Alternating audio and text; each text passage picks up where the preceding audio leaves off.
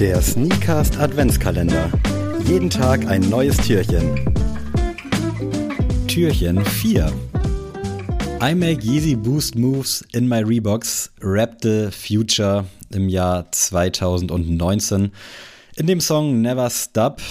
Sehr, sehr geiler Song und ich finde auch eine sehr ikonische Line.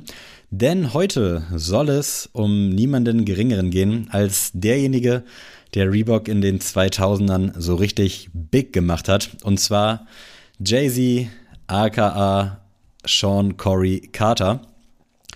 Der hat nämlich am 18.04.2003 gemeinsam mit Reebok den Sean Carter rausgebracht.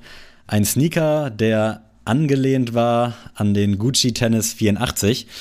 Könnt ihr euch gerne beide mal bei Google Bilder reinziehen, sehen sie schon sehr ähnlich und damit hat er einfach mal innerhalb von ein paar Stunden 10.000 Paare verkauft. Jay-Z hat zu dem Zeitpunkt bereits sein Blueprint-Album rausgebracht, also der Klassiker schlechthin.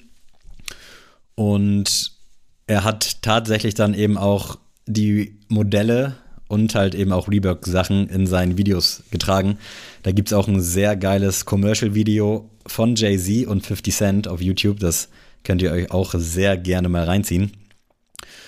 Was hier so besonders ist, äh, dass der Schuh halt eigentlich nichts Besonderes war in der Hinsicht.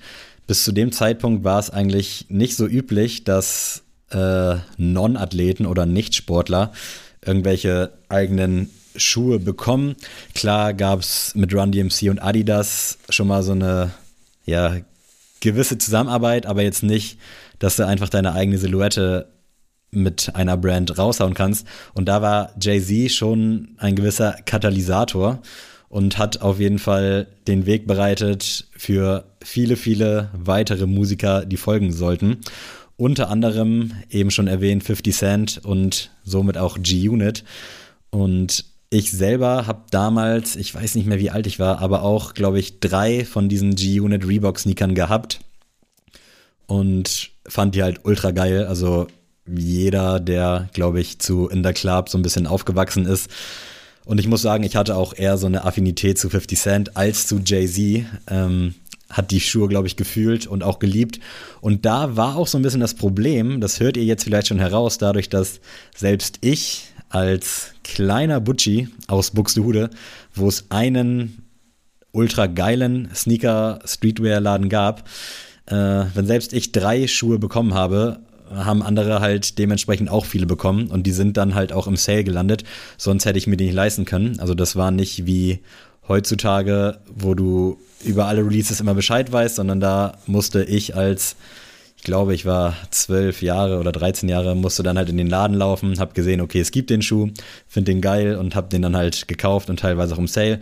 Und da war das Problem, dass Reebok einfach den Markt so krass übersättigt hat dass da jetzt auch nicht mehr so viel passiert ist äh, mit den Sean Carters und auch die G-Unit Collabs waren jetzt auch nicht so heißes Eisen und wenn wir jetzt mal zur heutigen Zeit springen, wir wissen alle, wie es um Reebok steht. Das war aber nicht immer so. Also damals waren die wirklich big, big, big am Ballen. Also großer Reebok-Fan. Die Fusion mit Adidas hat, glaube ich, der Marke sehr, sehr geschadet. Ähm, falls ihr euch noch an die Folge von gestern erinnert, Kanye wäre ja auch ja, fast bei Reebok gelandet, ist, glaube ich, ein bisschen überspitzt dargestellt, aber hat den Kontakt zu Reebok indirekt gesucht. Und unter anderem hatten wir auch Kendrick Lamar bei Reebok schon auch sehr, sehr geile, schlichte Modelle.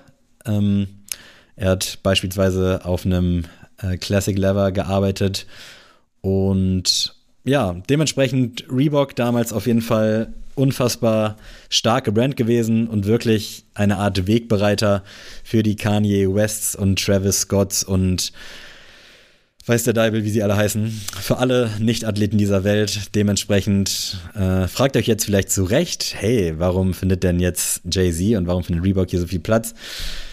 Ich verrate es euch, Jay-Z, mein allerliebster, ich wünsche dir alles, alles Gute zum Geburtstag, denn der Mann, die Legende, hat heute am 4. Dezember Geburtstag und liebe Grüße und euch wünsche ich noch einen schönen Tag, und schönes Wochenende.